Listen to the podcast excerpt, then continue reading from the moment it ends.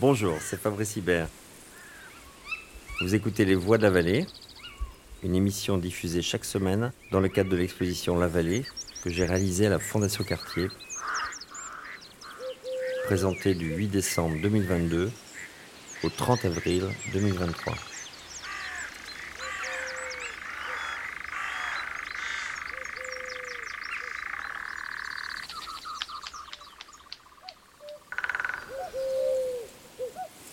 Jean-Philippe Toussaint, écrivain, et Jean-Michel Brochen, rédacteur en chef adjoint de l'équipe magazine, poursuivent les questions et les hypothèses posées par Fabrice Hibert dans plusieurs de ses toiles.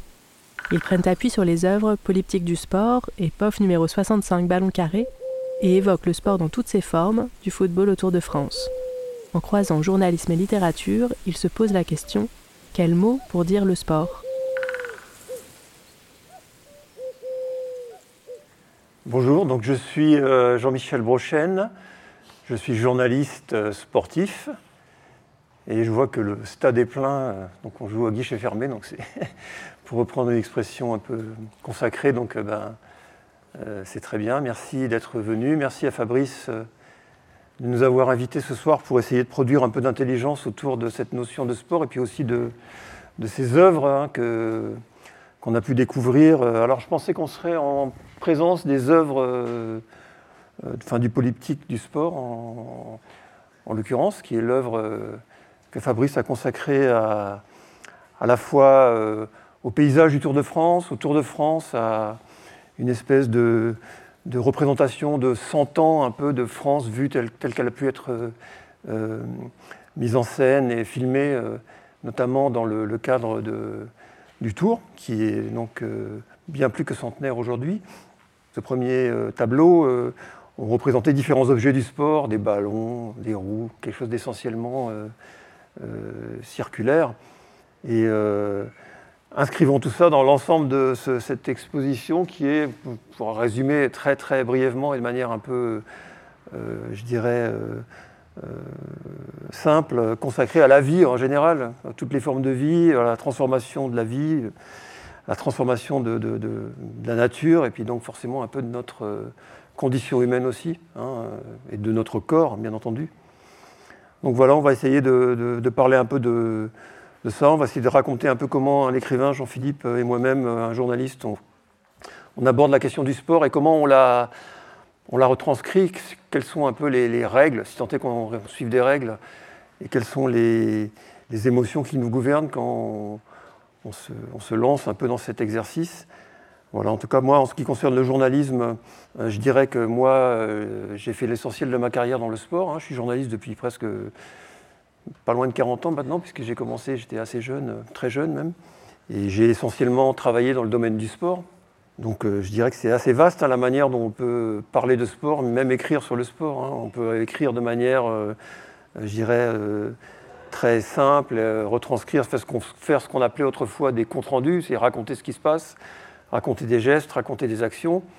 Et puis on peut faire euh, ce que je fais aujourd'hui, c'est-à-dire aborder tout un tas de questions euh, politiques, éthiques, sociales, économiques, voire littéraires, voire poétiques, comme le magazine L'équipe, où aujourd'hui on, est vraiment à la lisière du sport et on traite de toutes les dimensions que le sport peut prendre euh, dans notre, dans notre vie, dans notre société. En France, ça n'a pas toujours été facile. Hein. Le, sport a souvent été cantonné à une espèce de, zone un petit peu où euh, les intellectuels ne mettaient pas trop euh, ni les pieds, ni le nez, ni les yeux. Et ben, je pense que depuis quand même une vingtaine d'années, voire peut-être même plus, hein, ça a complètement changé. C'est devenu un sujet qui intéresse les écrivains, les cinéastes, euh, les poètes, euh, qui intéresse tout le monde, puisque finalement c'est un sujet de la vie. C'est un sujet qui permet d'aborder euh, toutes les, émotions, toutes les, façons d'avancer dans la vie qui sont celles de tout un chacun dans plein d'autres domaines. Le journalisme sportif, c'est un exercice qui consiste à raconter quelque chose qui se passe vraiment et qui a un résultat. Alors moi, je fais souvent la, comparaison avec euh, la politique, par exemple, où en fait on commente, euh, on écrit beaucoup sur des paroles, sur euh, des idées, sur des proclamations, soit des déclarations d'après-match, soit des déclarations d'avant-match. Mais disons que l'essentiel, c'est quand même de décrire une action. Et la, conclusion que je fais, c'est que c'est quand même plus facile d'être journaliste dans, le sport, puisqu'en fait, le, résultat, c'est une fois par semaine, c'est le résultat du match. Tandis qu'en politique, le résultat, c'est une fois tous les quatre ans, c'est le résultat des élections. Donc c'est une façon de présenter de manière un peu sommaire un peu les, la façon dont, en tout cas, moi, je regarde tout ça. Et il y a également la poésie, mais là, je vais laisser la place à Jean-Philippe, qui, lui, a une vision un peu plus poétique des choses et un peu moins triviale, si j'ose dire, euh, notamment dans tout ce qu'il a, les écrits qu'il a pu... Euh, qu'il a pu faire sur le, sur le, dans le domaine du sport. Voilà. Je suis très heureux d'être avec vous ce soir, dans ce cadre magnifique, dans cette très belle exposition. Quel mot pour dire le sport? Et donc la question du jour, et on peut se demander, et c'est d'ailleurs la première chose que je me suis demandé, quel mot? Est-ce bien sûr quel mot n'est-ce pas plutôt un artiste plasticien N'est-ce pas plutôt image Quel mot Et en préparant cette rencontre, en écoutant la très belle interview de Fabrice Hibert avec Laura Adler, j'ai compris que oui, c'était justifié. Et on peut dire euh, au sujet du travail de Fabrice Hibert, on peut parler de mots. D'ailleurs, lui-même le dit. Il a dit à Laura Adler j'ai appris à dessiner ce que je pense. Il a dit aussi j'écris un tableau. Alors peut-être c'était un lapsus, mais alors non. Il a dit j'écris un tableau. C'est très beau, j'écris un tableau. Alors il l'écrit peut-être pas avec des mots, il faut peut-être pas charrier. Mais enfin, il écrit un tableau. Donc les mots, c'est vrai, ont, leur place. Et dans, euh, dans l'entretien que je vous conseille avec Éric Loret dans AOC, il dit Je commence à écrire ou dessiner c'est la même chose. Entre parenthèses, c'est la même chose. Écrire, dessiner, c'est la même chose. Et en effet, on, voit la place, euh, quand on se promène dans l'exposition, on, voit la place de l'écrit. Il y a cette façon de procéder euh, chez Fabrice Hibert euh, qui est de laisser voir toutes les étapes du processus. C'est-à-dire qu'on a, à la fois le tableau et sa genèse on a la première, alors c'est pas nécessairement dit où est la première, mais il peut y avoir parfois un ordre. On peut se dire le début est plutôt à gauche ou le début est plutôt là. en, réfléchissant longtemps, en regardant bien, on peut trouver finalement l'ordre, mais peu importe. En tout cas, toutes les étapes sont visibles. Il y a, une sorte de, transparence euh, et, ce mélange est tout à fait euh, original. Donc oui, quel mot pour dire le sport? Ou en d'autres termes, pour ce qui me concerne, que faire avec le sport? Est-ce vraiment euh, mon domaine? A priori, non. Et, comme euh, vous l'avez dit, euh, longtemps, le sport a été tenu comme négligeable, voire méprisable.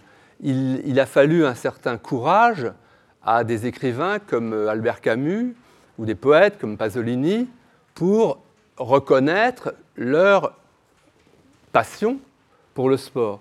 Et euh, ça a pu être simplement de dire oui, j'étais gardien de but, j'aimais bien ça. Euh, oh, ça a pu aller plus loin. Il y a par exemple euh, chez Pasolini une vraie création, c'est-à-dire que le sport, même si, je reviens là-dessus, c'était courageux parce que c'était mal vu, mais il n'empêche, il a été jusqu'au bout et Pasolini a été vraiment quelqu'un euh, qui a réfléchi au sport. Et une des choses, il a produit un, euh, article très fameux qui date du 3 janvier 1971. C'est pas hier, mais c'est un article où Pasolini explique le football est un langage. Il dit il y a un football de prose et un football de poésie. Et c'est absolument génial quand on aime à la fois la littérature, la poésie, le football comme moi, de le dire. Et il argumente ça, il développe cela, et il dit cette chose-là. Il dit par exemple, le football italien, euh, avec le catenaccio, le, le football fermé, etc., c'est un football de prose. Et le football brésilien, le football brillant, délié, c'est un football de poésie. Oui, alors euh, pour revenir un petit peu à, aux œuvres de Fabrice, hein, qui sont foisonnantes, hein, si, j'ose dire. Moi, ce qui m'a surtout, en essayant de faire un peu les connexions et en essayant de, donner un peu de sens à ma présence ici, à notre présence ici, je pensais, je dirais, à la transformation un petit peu à la fois de la nature, mais à la transformation des corps aussi, qui, et puis a cette idée de chemin un peu qui est, euh, je crois, dans, dans le, la forêt que hein, euh, Fabrice a planté, euh, une forêt en Vendée. Donc, et ça a été toute une sorte de, parcours aussi où, à partir de, multiples essais, de graines, mais ça a été un processus, quoi, un processus de, création, un processus vivant. Et je pense un peu à ça en pensant au processus qui peut fabriquer un athlète de haut niveau. Hein, je crois qu'on dit, euh, pour résumer de manière très large, que pour fabriquer un athlète de haut niveau, il faut à peu près euh, entre 10 et 20 000 heures d'entraînement. Donc ça correspond à peu près à, un an et demi, euh, entre un an et demi et trois ans d'entraînement mis bout à bout. Il y a une de tes œuvres là qui s'appelle Spéculateur, là, où il y a ce, personnage là qui se, qui se regarde en permanence, qui est entouré par ses propres, son propre regard, ses propres yeux qui se, qui se fixent. Effectivement, je pense que pour beaucoup de jeunes euh, qui pratiquent le sport aujourd'hui, ou beaucoup d'athlètes de, haut niveau, beaucoup de champions, euh, c'est un peu leur, euh, une forme un peu d'égocentrisme, bien sûr, mais c'est nécessaire, obligatoire. et ça finit parfois par un peu par les, par, les, par les détruire aussi, un peu comme ton personnage finalement lui-même, il est transpercé par son propre regard et il se retrouve finalement peut-être un peu démuni, donc démuni à l'arrivée. Et dans cette histoire de transformation des corps, bien sûr, et de, et de lien avec la nature, on peut penser à, toutes les formes de transformation qui seraient euh, euh, en dehors des clous, quoi. Par exemple, le, euh, dopage, tout ça, la, triche, voilà. donc j'ai trouvé ça super, super intéressant. Et je dirais que dans le, domaine de l'éthique, par exemple, c'est vrai que le sport, qui est aussi où il y a des règles à respecter, une éthique à respecter, je pense que l'éthique qu'on peut avoir vis-à-vis de... On peut, établir une correspondance avec l'éthique qu'on peut avoir vis-à-vis de la nature, vis-à-vis de la manière dont euh, on la respecte, on la traite, ou euh, on, euh, essaye de, vivre avec et d'en profiter ou pas d'en profiter. Je crois que c'est un peu ce qui est assez présent dans tes œuvres. Cette façon de regarder le sportif pour ce qu'il est, pas simplement pendant qu'il est en action, mais pendant qu'il est aussi, je dirais, dans sa vie quotidienne et dans son parcours de sportif, c'est-à-dire un parcours qui est souvent un parcours difficile, qui est un parcours de souffrance, qui est un parcours d'entraînement, qui est un parcours d'échec, de, de, défaite, de, remise en question. Voilà, moi c'est ça qui m'intéresse beaucoup aussi dans le, dans, le, dans le, domaine du sport, dans la psychologie du sportif. C'est ça qui m'intéresse beaucoup chez les champions. C'est cette façon de finalement de se livrer corps et âme, voilà, euh, complètement à, son, à sa passion, à son art, à euh, sa discipline, à ses objectifs. Et euh, c'est ça qui, je trouve, fascinant chez le champion.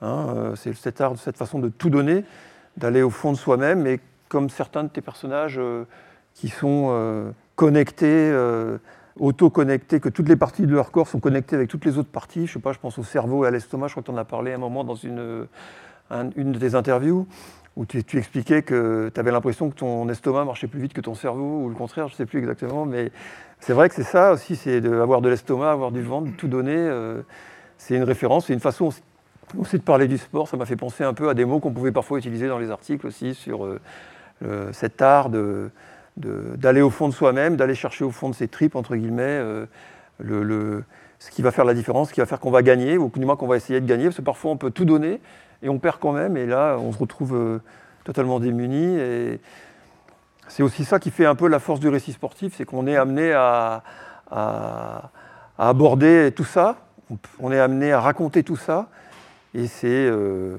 on va au fond d'une forme d'humanité.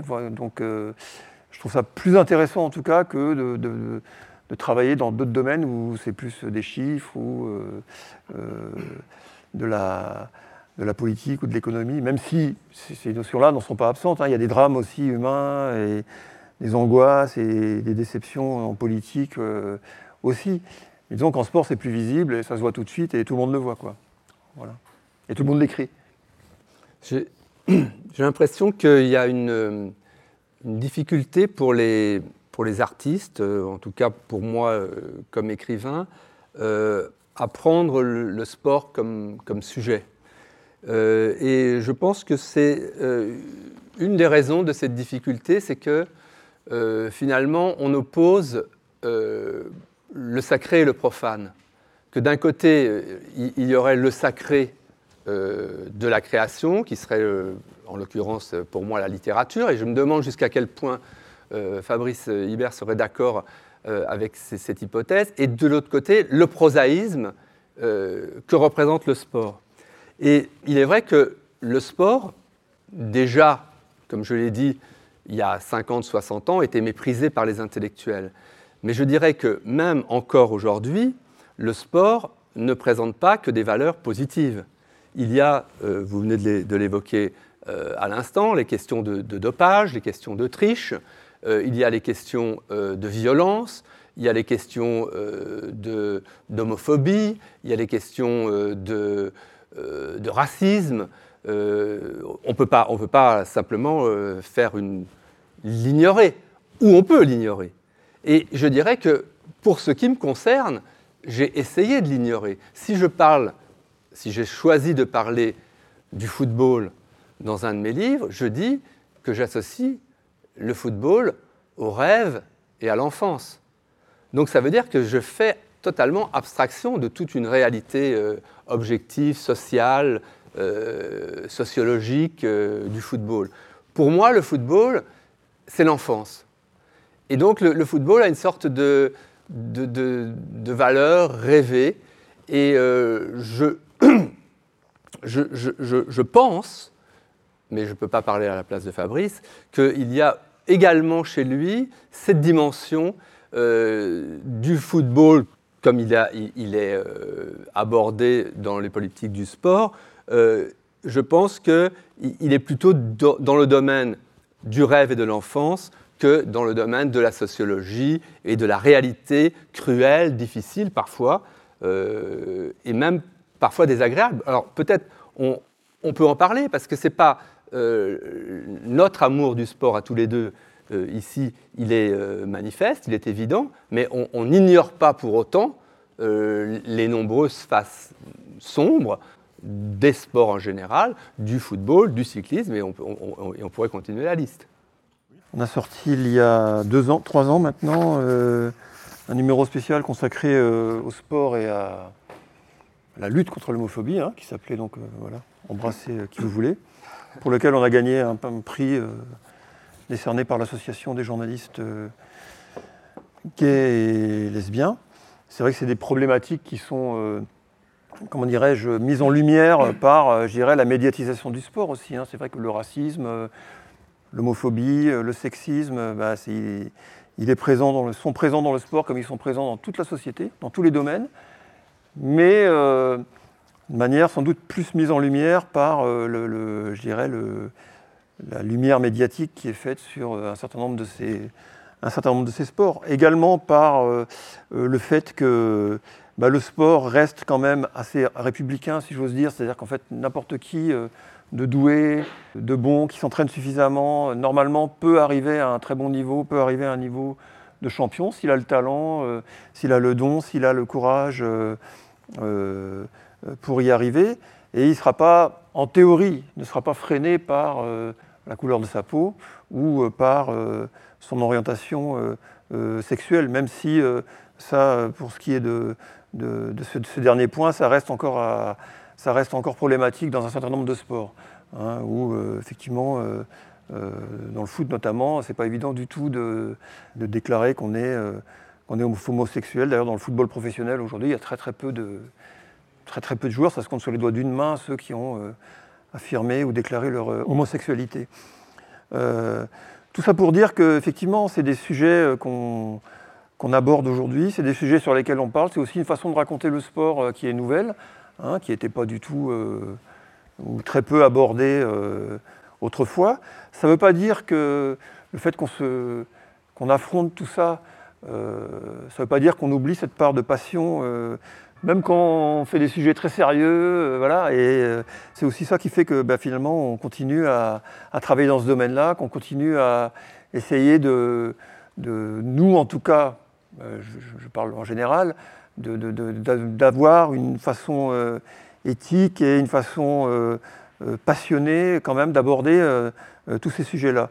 Et c'est vrai que dans l'écriture, bah, le sport avec les élans, de, le fait de traiter de, questions comme le courage ou le don de soi, tout ça, ça permet une écriture qui est totalement différente de celle qu'on peut avoir dans d'autres domaines euh, de, l'actualité. Euh, il y a aussi euh, des tas de papiers qui sont très informés, mais voilà, il y a aussi une dimension littéraire peut-être un petit peu plus marquée parfois, pour certains en tout cas, pour ceux qui y parviennent, hein, sachant qu'il y a eu quand même quelques grands écrivains qui sont passés à la fois par l'équipe ou qui ont été, euh, qui sont nés avec le sport. Hein. Je pense bien sûr, à l'équipe, on a une espèce de vénération pour Antoine Blondin, euh, voilà, qui a écrit sur le Tour de France pendant presque 30 ans. Voilà, il y a des, journalistes comme euh, Denis Lalanne, par exemple, qui a écrit sur le rugby, qui sont des, gens qui ont vraiment eu un impact fort, même sur une certaine forme de littérature. Voilà, aujourd'hui, on peut penser à Vincent Duluc, hein, qui est journaliste à l'équipe et qui écrit des livres aussi euh, passionnants, à la fois sur le sport, sur le cinéma. Euh, voilà, donc il y a aussi euh, une forme de, zone un petit peu où on est dans le même espace que, que les écrivains, même si les écrivains comme Jean-Philippe sont totalement libérés et totalement voués à leur imagination, à leur poésie, à leur, à leur cœur, et que finalement ça, ça, suffit finalement à leur à leur expression, tandis que nous, on a quand même besoin de s'appuyer sur euh, bah, des champions, euh, des, euh, des, des, compétitions. Je sais que tu n'aimes pas trop l'idée de compétition, j'ai vu ça dans tes... Voilà. Mais bon, on ne parle pas... Je dirais que ce qui nous rapproche un peu, sauf à parler d'autofiction, là, je ne pense pas que tu es particulièrement donné dans ce style, dans ce genre-là, de manière en tout cas évidente. Euh, ce qu'il y a, c'est qu'on parle des autres, en fait, un petit peu, hein, tous les deux. Hein. Hein, je pense un peu à d'autres intervenants qui sont, qui sont passés ici avant, dont finalement l'expérience et euh, le ressenti et le discours étaient beaucoup tournés vers leur propre expérience, euh, soit physique, soit de vie. Mais le, sport permet de parler à la fois du monde et de soi-même. Enfin, c'est ça qu'il y, y, a à la fois je pense, pour l'artiste, pour l'écrivain, la nécessité de regarder le monde tel qu'il est. Et Fabrice Himer montre, prouve qu'il aime regarder l'état des connaissances. C'est très important de regarder l'état des connaissances à un certain moment. C'est très important pour un écrivain de regarder le monde contemporain, de dire quelque chose du, monde qui nous entoure. Euh, sinon, pourquoi écrire si ce n'est pour avoir un regard que, seul moi je peux avoir à un certain moment du temps. Donc il y a ça. Et le football, enfin le sport en général, mais le football en particulier, fait éminemment partie de notre monde contemporain. Comment pouvait-on euh, l'ignorer? Comment aussi longtemps les intellectuels euh, ont, méprisé, négligé euh, cet aspect fondamental de nos vies? On, ne peut pas, le, quand, on, se rend compte du milliard d'individus qui regardent la finale de la Coupe du Monde de football, quand on se rend compte de, l'effet de star que, les vedettes de football ont, que tout le monde, que dans, avec les chauffeurs de taxi, euh, le, sujet le, plus naturel de conversation que j'ai avec eux, c'est pas la littérature, c'est pas la politique, c'est le sport. Euh, il y, a, je, le disais tout à l'heure. Euh, j'étais en Grèce il y a 15 jours. On, a échangé avec le chauffeur de taxi sur l'équipe de Grèce qui avait gagné l'euro, alors que l'équipe de Belgique, mon pays, qui avait pourtant une équipe bien meilleure, sur le papier qui aurait dû s'imposer, eh ben, n'a jamais gagné l'euro. Mais bon, le témoignage du chauffeur de taxi, en général, c'est pas bon, quoi. Voilà, c'est pas, c'est pas recommandé. Voilà. Le, le, le sport permet de parler du monde, mais aussi de soi-même.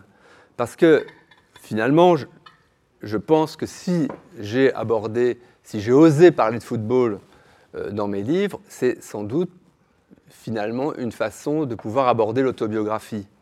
C'est-à-dire que la façon dont je pense chez, chacun euh, le football rejoint l'enfance fait qu'il y a des images qui vont revenir liées à l'enfance. On n'a pas encore parlé beaucoup de cyclisme, l'œuvre politique du sport euh, montre un vélo euh, en majesté. et, donc, pour moi, qui suis belge, le, Tour de France est totalement lié à l'enfance. J'ai même une image tout à fait particulière, tout à fait personnelle. mon père était journaliste. Et au début, il a commencé comme journaliste sportif.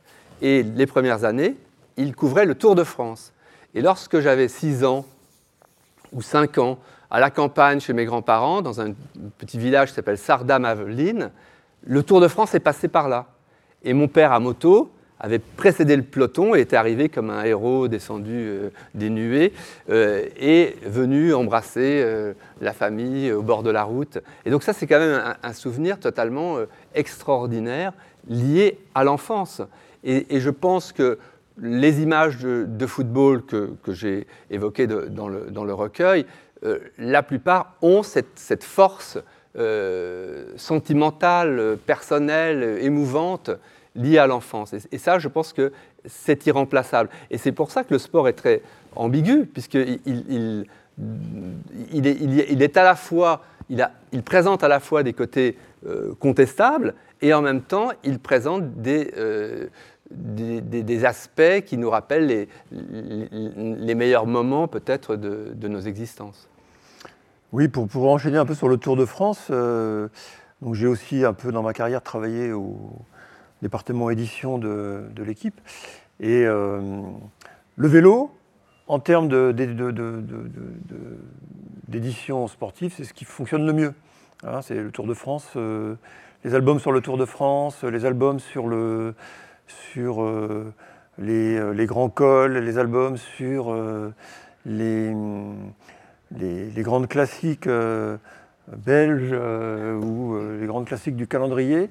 C'est ce qui marche le mieux en termes d'édition euh, en France. Euh, voilà. Donc ça marche encore très bien. Hein. ça peut même faire euh, tenir l'économie d'un département comme celui des éditions. en tout cas, à l'équipe, ça marche bien mieux que le. moi, ce que j'appelle les albums, bon, alors là, c'est pas de la littérature forcément, hein. c'est, je sais pas, la fabuleuse histoire de, la Coupe du Monde, ce genre de livres auxquels, que j'ai écrit, que auxquels j'ai participé aussi ce sont des, le football, ça, marche aussi, mais beaucoup moins bien que le, que le vélo. Donc euh, je pense que c'est aussi lié euh, effectivement à, revenir un petit peu aux, politiques du sport, c'est lié à l'histoire, c'est lié aux, images qui sont un peu inscrites un peu dans, dans l'esprit des gens depuis 100 ans, plus de 100 ans maintenant. Premier Tour de France en 1903. Euh, donc, euh, euh, tel que tu l'as décrit un peu dans ton, dans ton œuvre, hein, c'est un peu une sorte de, succession un peu de, d'images mentales qui se sont imposées un peu à nous, avec bah, des noms, des, des, épopées, des drames, des, du courage, parce que le, le, vélo, pour avoir suivi aussi le Tour de France, en dépit de tout ce qu'on peut effectivement imaginer ou ce qu'on pouvait imaginer à l'époque. Moi, je l'ai suivi à une époque, en plus, euh, le début des années 90, où, c'était, où le PO était très présente donc dans, le, dans le peloton. Eh ben, malgré tout, quand tu as beau être à l'EPO, ben, quand il faut monter en haut du galibier, il ben, faut quand même pousser sur les pédales. Hein. Et les, corps sont abîmés, euh, les têtes sont en surchauffe, euh, les esprits sont parfois perdus. Et euh, voilà, donc euh, euh, je pense que tout ce qui est l'histoire du vélo, l'épopée du vélo, ça explique un petit peu, ça explique un petit peu le, succès des, livres sur le Tour de France, des livres sur le vélo, qui sont les, ce, qui, qui marche le mieux en fait aujourd'hui en France. alors en termes de littérature, je ne sais pas. Je pense que ça dépend vraiment de l'auteur, ça dépend vraiment aussi du type un peu de, littérature. Il y a de plus en plus d'écrivains aujourd'hui qui, s'emparent du, sport, hein, qui écrivent sur le sport. Donc, moi, je sais pas, dans les écrivains aujourd'hui, bon, qui, moi en tout cas, que j'aime bien en tout cas, on a Jean Echnos qui a écrit un livre sur, euh, sur Zatopek, hein, euh, qui s'appelle Courir. Donc Zatopek était ce coureur euh, tchécoslovaque qui a été le, grand adversaire, et, tout en étant le meilleur ami de notre, champion national Alain Mimoun, champion olympique du, marathon euh, en 1956 à, Melbourne. Donc Zatopek, c'est son grand ami, qui était champion olympique aussi du marathon. Et Jean Echnoz a écrit un livre magnifique sur, euh, sur l'histoire de Zatopek, à la fois en tant qu'athlète, mais aussi que ressortissant d'un pays comme la Tchécoslovaquie, avec un destin un petit peu aussi de paria par rapport à,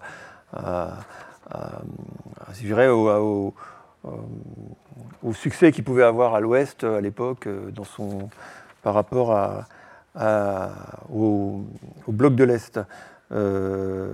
On peut penser à Lola Lafont qui a écrit aussi un livre magnifique sur euh, Nadia Comaneci, hein, qui s'appelle euh, La petite communiste qui ne souriait jamais. Voilà, c'est un livre très très beau sur, euh, mais qui est une sorte de correspondance entre elle et, Nadia Comaneci, où elle parle du corps, de la manière dont les corps étaient un petit peu, je ne vais pas dire martyrisés, mais plutôt tenus euh, voilà, dans les, en Roumanie dans les années 70 et dans les pays de l'Est aussi, hein, où il y avait une culture pour euh, fabriquer des athlètes, euh, notamment en gymnastique, qui était une culture un peu oppressive. Hein. Ça, existe encore dans certains pays aujourd'hui.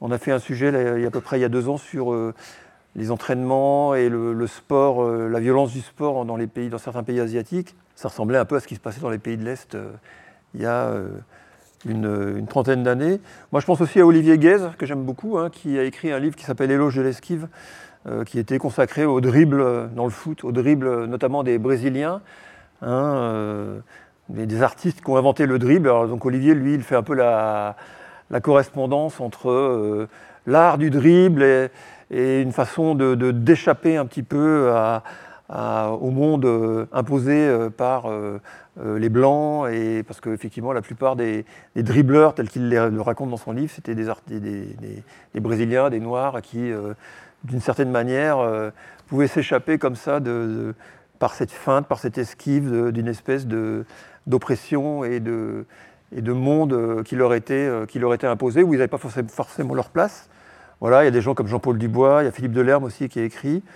Il y a même quelqu'un comme Tristan Garcia qui pourtant et, plutôt vraiment quelqu'un de, vraiment de très très intellectuel euh, qui a aussi écrit un livre sur le sport qui s'appelle c'est une série de nouvelles, ça s'appelle En l'absence de classement final.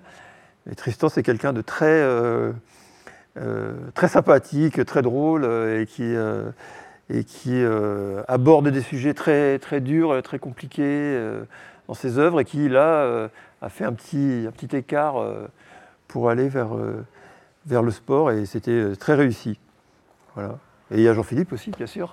tu avais commencé avec Zidane, d'ailleurs, hein, il me semble. Hein, euh. Alors, le premier texte, euh, en effet, c'est grâce à l'équipe magazine, on peut le dire, puisque euh, j'avais suivi en 2002 la Coupe du Monde de football au Japon pour Libération. En fait, ce n'était pas exactement pour Libération, mais j'avais publié chaque semaine une page dans Libération avec des textes et des photos. Mais j'avais organisé moi-même un voyage au Japon euh, à cette occasion-là. Et en 2006, j'ai eu envie de recommencer et d'aller dans le pays euh, où avait lieu la Coupe du Monde et j'ai écrit un texte pour l'équipe magazine. Ensuite, étant à Berlin, je suis resté, j'ai acheté une place au marché noir. je pourrais raconter cette histoire assez invraisemblable où j'ai sorti du fric euh, sous la table et j'ai donné des billets de banque, beaucoup, beaucoup de billets à un type pour acheter une place pour aller voir la finale France-Italie euh, au stade de Berlin et pour en plus ne pas voir le coup de boule de Zidane, le coup de tête de Zidane que je n'ai pas vu puisque personne qui était dans le stade ne l'a vu. Jean-Michel peut en témoigner, il était dans le stade, il n'a pas non plus vu le coup de tête de Zidane pour une raison très simple, c'est quand on est un stade, dans un stade et qu'il y a un match de football, on regarde le ballon. Même si on est vraiment amateur de Zidane, même si on regarde Zidane tout le temps, on regarde le ballon. Or, le match avait repris, le ballon était de l'autre côté du terrain, et Zidane a donné le coup de tête exactement à l'opposé. Donc il y a très peu de personnes, à mon avis pratiquement personne dans le stade n'a vu le coup de tête de Zidane. Ce qui est quand même un paradoxe euh, assez incroyable euh, de se dire quand même, euh, nous sommes là, nous sommes témoins, nous avons la réalité telle qu'elle est en face de nous, et nous n'avons rien vu. Et les seuls qui ont vu quelque chose, c'est ceux qui regardaient la télévision. C'est quand même ralent. Et dans le coup de tête de Zidane, j'utilise cette métaphore du paradoxe de Zénon, le paradoxe de Zénon qui dit que la flèche n'atteint jamais la cible parce qu'on peut toujours diviser en deux l'espace qui reste à parcourir. Donc si on, divise l'espace en deux, on commence par diviser en deux, puis en deux, puis en deux, puis en deux, puis en deux. À l'infini, il restera toujours une distance de plus en plus petite, mais il restera toujours une distance. Donc la tête, même si Zidane avait eu l'intention de donner un coup de tête à son adversaire, imaginons que sa tête se dirige vers le torse de l'adversaire, eh bien, même s'il avait eu l'envie de le faire, jamais sa tête n'aurait pu atteindre le torse, puisque si on divisait par deux l'espace qui restait à parcourir, et par deux et par deux, il n'atteignait jamais. Donc c'est une sorte de fantasme euh, mondial euh, auquel nous avons affaire.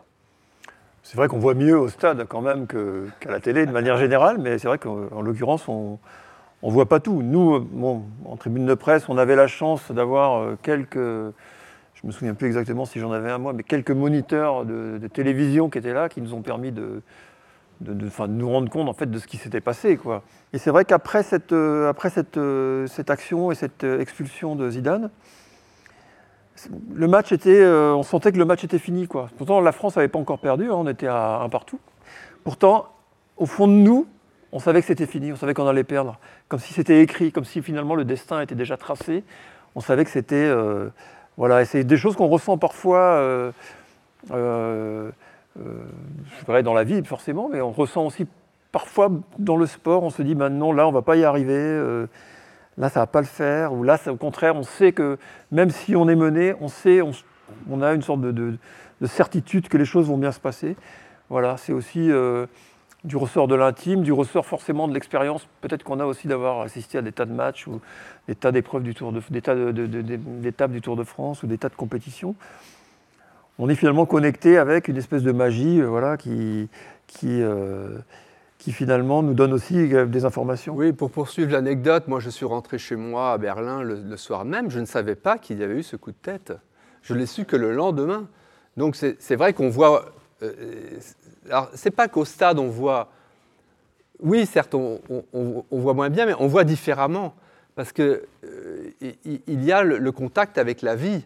Alors certes, à la télévision, on voit tout parfaitement, etc., mais il n'y a pas ce contact avec la vie. Et le fait finalement de voir mal, de, rater des choses, tout ça est, très précieux. Et d'ailleurs, euh, c'est une chance de, constater que les gens continuent à vouloir aller au stade, même s'ils voient moins bien qu'à la télévision et qu'il y, a un désir absolu d'aller dans, les stades et, euh, les, stades continuent à avoir un succès fou. Tout à coup, derrière le tableau qui est derrière vous, enfin, j'ai l'impression que le soleil, c'est un ballon tout d'un coup. Ah oui. Euh, et, en fait, je me souviens très bien quand j'avais peint ce tableau-là, ce tableau en, une heure et demie. Je m'aperçois qu'il faut vraiment être un vrai sportif pour peindre des tableaux comme ça. Et de faire, d'avoir cet engagement à un moment donné, de se mettre, de se mettre en condition c'est un peu ce que je dis souvent d'ailleurs, de se mettre en condition pour peindre la chose qu'on veut peindre le meilleur, au moment le meilleur possible. Et de faire ça très vite comme ça, en une heure et demie, de faire tous les ingrédients et même d'en parler au moment où je le fais, ça c'est des choses qu'on apprend. Et en fait, plus ça va, et même je me fais des exercices comme un sportif, j'imagine, on fait des exercices régulièrement pour apprendre à dessiner exactement ce que je pense. Ça, c'est des choses importantes. Et cette, euh, ce parallèle comme ça entre un artiste ou un, athlète, c'est évident. C'est évident, euh, sauf que justement, il n'y a pas cette compétition à la, fin, et il y a juste ce challenge par rapport à soi. Et, d'ailleurs, on apprend en étant artiste à être, euh, enfin pour moi, en ce qui me concerne, à, à trouver le, moment de fuir le mieux possible, de fuir une décision et d'être toujours dans, dans, la recherche d'une autre, autre possibilité, d'un autre but. C'est une forme d'écriture automatique un peu aussi euh, Pas, forcément, oui, mais ça peut être ça. Mais ça peut... On invente un monde, en fait. On invente un monde. C'est aussi le cas du sportif qui, euh, quelque part, bon, euh, en tout cas dans certains sports où la liberté, parce que bon, la liberté c'est aussi ce qui gouverne un peu le sport. Hein, moi, je, il y a une idée que j'aime beaucoup, c'est que le, quelles que soient les règles, quelles que soient les tactiques, quels que soient les, les ordres de l'entraîneur ou quoi, le, type ou la femme euh, qui a le ballon dans les pieds, euh, c'est à lui de choisir, c'est à lui de faire quelque chose avec, c'est à lui de, créer un espace, un univers, un monde, une action. C'est pour ça qu'on parle de, parfois de, génie dans certains sports où il y a cette faculté de liberté comme ça. Il y a des sports où c'est encore beaucoup plus encadré, où les actions sont automatiques. Je pense euh, le football américain où euh, les actions sont apprises par cœur, par cœur, par cœur, avec des numéros, où il y a peu de place finalement pour la liberté individuelle. Le foot quand même conserve encore cette, euh, cette part de, liberté et comme nous, on espère aussi parfois que le génie nous rende visite. Mais c'est un peu aussi l'idée du kairos, en fait, du moment opportun. C'est-à-dire que c'est une heure et demie pour faire cela, mais cette heure et demie, elle est riche de, de, de, de- de 20 ans, de, de 30 ans, de 40 ans. euh, mais elle, est riche de tout ce temps-là, et, et, et- c'est, ça qui, qui- la nourrit, en fait. Euh, En fait, le, le principe même de l'art contemporain, en général, c'est justement d'inventer d'autres, d'autres systèmes qui, vont, qui nous sortent du cadre et des règles. Et ça, c'est, important. Ce, qui est, ce, qui est- ce qu'on a envie de voir quelquefois dans le sport, quelquefois des choses qui, qui dérapent, qui, dé- qui, qui dérapent, en fait. Voilà. Je peux rappeler que tu avais fait un ballon carré Un hein, ballon pour la. Coupe du Monde euh, Absolument. 1998. 98, ouais. Je l'avais vu au musée du design à Saint-Étienne, que j'avais visité un jour, euh, il était là. Et, Et en fait, le, le ballon carré, au départ, il était, euh, c'était la, le- le- le- la FNAC qui avait fait un- une proposition pour imaginer de faire quelque chose pour la- pendant la Coupe du Monde de football en 98. Et j'avais fait une proposition avec, deux- il y avait deux agences qui s'étaient présentées, de faire un ballon carré, de faire une équipe des empêcheurs de tourner en rond. Et avec que des gens du design, de la mode et tout ça, mais on parlait du ballon carré quand même. Et donc l'idée, c'est de, ba- de- de faire autre chose avec un, un ballon. Qui, D'ailleurs, j'ai vu M. Etienne Gis qui m'a dit que c'était pas un ballon carré, mais un ballon cubique hier. Et, euh, et, euh, c'est cubique. Et Etienne Gis, c'est un mathématicien. Et, euh, et, il a, et, le- et en fait, l'idée du ballon carré, c'est de faire autre chose avec un ballon. Et petit à petit, dans mes expos, en fait, en mettant le, ballon carré dans les expositions, on a inventé un nouveau jeu. Et, le, et en fait, ça m'a posé des questions même sur le jeu, le- le jeu du stade, en fait, où on regarde la vie, le monde dans le, sur les stades. Le ballon carré, en fait, c'est dans une salle fermée. Le public est au milieu sur une pyramide et le jeu se passe autour et on doit mettre le ballon carré à la main à l'angle. Et en fait, tout d'un coup, ça m'a fait penser que, notre vision du monde maintenant n'était pas celle, on voit le monde en entier, mais on le voit le monde et on doit demander aux autres ce qui se passe de l'autre côté du monde. Et ça, donne, ça, met l'information à l'intérieur du sport. Et je trouvais ça pas inintéressant ce projet-là. Et J'avais fait même une fédération de, de ballon carré à, à, à Gand et à Bruges en Belgique. Il y a une part d'invisibilité, alors? Euh, Absolument, ah oui, c'est ça. Et en fait, on avait deux arbitres, Oui. quatre équipes, parce qu'il y a quatre coins dans la salle. Deux arbitres, quatre- et, quatre- et c'est très, très, très violent, parce qu'en fait, les gens se poussent, enfin tout ça. Et en fait, quand, quand il le jeu se passe à cet angle-là, par exemple, l'autre côté euh, ne le voit pas, donc il s'informe.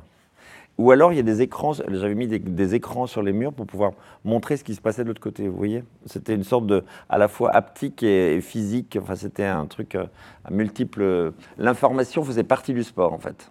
Mais il y a très peu d'invisibilité dans le sport et on peut le regretter. Euh, et euh, avant la télévision, avant que la télévision ait pris cette ampleur, etc., notamment dans le cyclisme, il y, avait euh, certes des reportages à la radio, où, avant il y avait seulement les articles écrits, et le spectateur était obligé de tout imaginer. Et donc c'est pour ça que le cyclisme, je crois, a cette force légendaire, c'est-à-dire que le fait qu'on ne voit pas euh, qu'il y ait une part d'invisibilité oblige le spectateur à faire, à faire travailler son imagination. Et donc ça, ça- a fait approcher le sport beaucoup plus de la légende. Parce que dès lors qu'on a tout, qu'on voit les vestiaires, euh, qu'on voit tous les, les ralentis, le- il y, a, il y a moins de place pour l'imagination. Or, l'imagination est quand même ce qui euh, rend le, le monde euh, plus beau, plus complet, plus euh, magique. Et, qui nous- et- et- et c'est pour ça, ça ne m'étonne pas que euh, les, les recueils sur la légende, que, le- que le cyclisme ait cette force particulière. Ça risque de décroître, parce qu'à force de... ça- ça- puisque maintenant, on, on- on donne tout, et si vous regardez une course cycliste dans son intégralité, c'est un peu chiant. hein. Euh, il ne se passe pas grand-chose. Euh, ta- ta- tandis que s'il y, a- toute une part invisible, eh ben on peut, on, peut euh, la remplir soi-même et on, va, va, on va trouver quelque chose à y mettre de, légendaire. C'est vrai que la télévision au XXe siècle, Internet aujourd'hui, ont aussi transformé radicalement la manière de raconter le sport hein, de, pour, les, pour, les, pour les journalistes.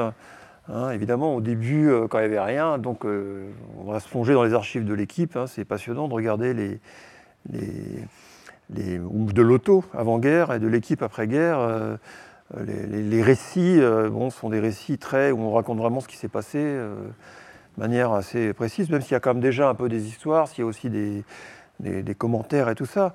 Et au fil, voilà, l'apparition de la télévision et aujourd'hui Internet a complètement transformé la manière de traiter le sport. Je dirais qu'aujourd'hui, pour un journal euh, ou un groupe comme l'équipe, on est un groupe maintenant, avec plein de, de titres différents, la, manière d'écrire a totalement, euh, totalement changé. Il y a encore euh, 30 ans, dans le quotidien, il y a un quotidien, c'était encore beaucoup des comptes rendus de match ou des interviews d'après-match. Aujourd'hui, ça, c'est plus du tout ça. hein. Euh, tout ça, aujourd'hui, c'est sur le net, hein, euh, gratuit ou pas gratuit, souvent gratuit d'ailleurs, pour ce qui est des pures, euh, des pures descriptions des actions. Euh, et dans le quotidien, euh, aujourd'hui, c'est un journal euh, euh, d'information presque générale. et c'est un journal dans lequel il y a beaucoup de magazines. Il y a aujourd'hui dans le quotidien ce qu'il y avait dans l'équipe magazine il y a 20 ou, ou 25 ans, ou dans France Football il y a 20 ou 25 ans, c'est-à-dire des articles, des grands entretiens, des enquêtes, voilà. Et donc du coup, bah, nous, le magazine, bah, lui, il a dû aussi euh, bah, bouger un petit peu et changer un petit peu d'axe. Et aujourd'hui, il traite euh, euh, beaucoup des questions toujours relatives au sport, mais qui sont aussi à la périphérie du sport, hein, que ce soit les questions de société, de culture, de, de, faits divers. tout évolue, tout change. Et en fait, les traitements restent les mêmes, mais ils sont plus aux mêmes, aux mêmes endroits, en fait. Voilà. Donc il y a aussi une façon de, Moi, j'ai eu la chance dans ma carrière, j'ai tout fait. hein. J'ai fait à la fois du quotidien, du magazine, euh, j'ai travaillé en direct, euh, j'ai fait de ce que j'appelais, moi, du magazine d'information quand j'étais euh, à France Football, c'est-à-dire qu'on essayait de faire du magazine en direct. hein, parce qu'on savait que l'équipe paraissait le lendemain, nous on paraissait deux jours après, donc il fallait qu'on trouve une idée, une façon de faire, une- raconter une histoire différente, tout en bouclant pareil à 1h du matin ou à minuit, ou en étant au stade, on était souvent les derniers au stade, on nous mettait dehors. hein. Moi je me souviens des stades en Allemagne, euh, en Russie, en Italie, on était, j'étais le dernier, les gars ils étaient nés à la lumière, il fallait que, je parte parce que bon, euh, essayer de trouver un taxi, je me, souviens- vois encore en train de traîner à, Prague, essayer de trouver un taxi pour rentrer à l'hôtel. Bon. Et euh, aujourd'hui, bah, ça, c'est dans le quotidien qui aurait le article que j'ai fait à l'époque, et, il serait dans le quotidien. Ce serait déjà ce qu'on appelait à l'époque un retour, c'est-à-dire quelque chose de avec un peu plus que l'action, un peu plus que le simple euh, évocation de l'événement.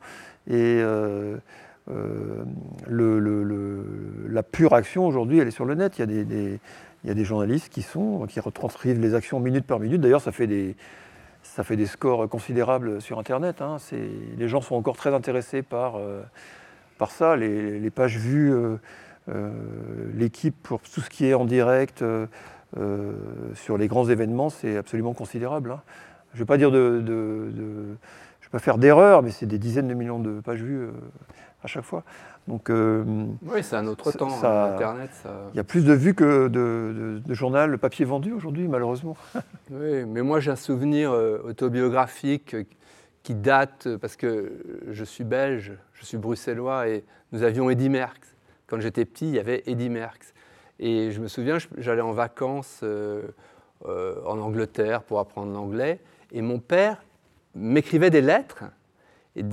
Bon, il était, il était journaliste, il était écrivain, mais des lettres privées euh, qu'il n'écrivait qu'à moi pour me raconter telle ou telle étape du Tour de France au sujet de ce légendaire Tour de France avec Merckx et Ocaña, avec notamment une journée ou une étape où il y avait eu un déluge dans la montagne, dans les Pyrénées, où l'un était tombé, puis l'autre avait- l'a- l'avait cogné, il était- il s'était remonté. Il avait écrit justement comme, comme un article, comme euh, un chapitre de livre, et, c'était destiné à moi tout seul, et, je- lisais ça euh, dans, la maison euh, où, j'étais en Angleterre, et des lettres qui m'étaient destinées à moi tout seul.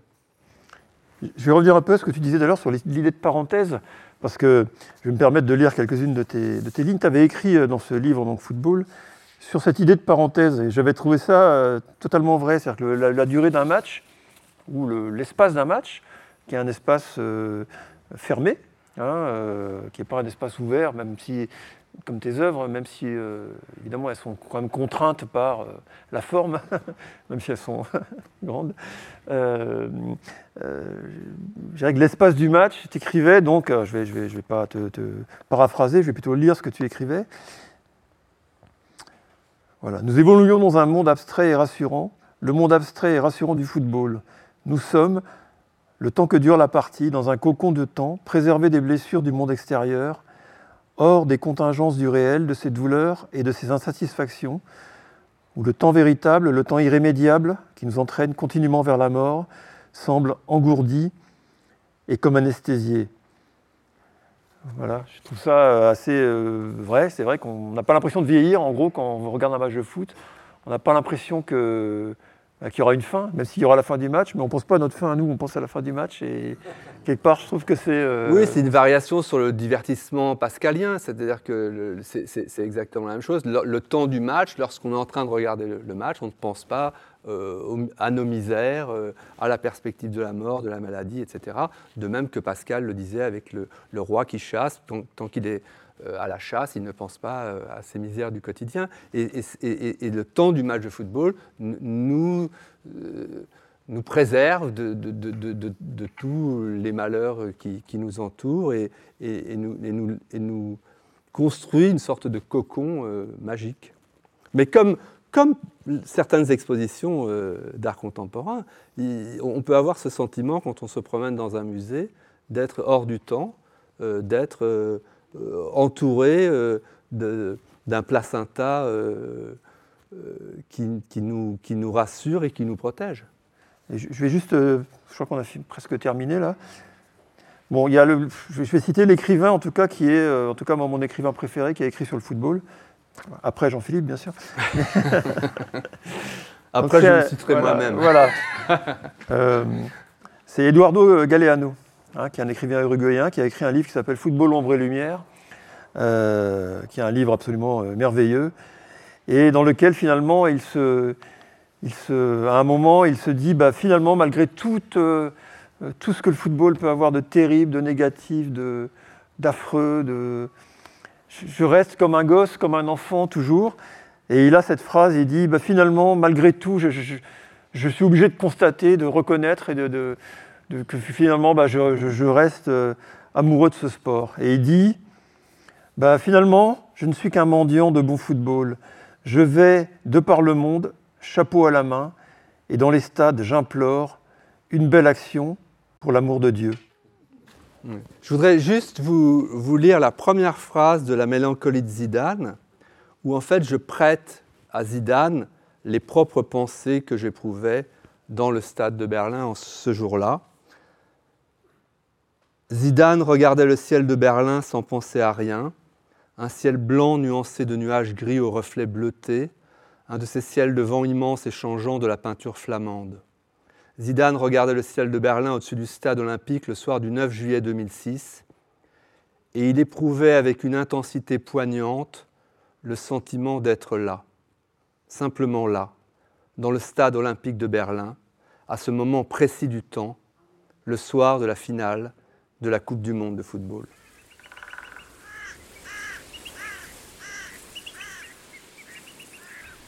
Les Voix de la Vallée.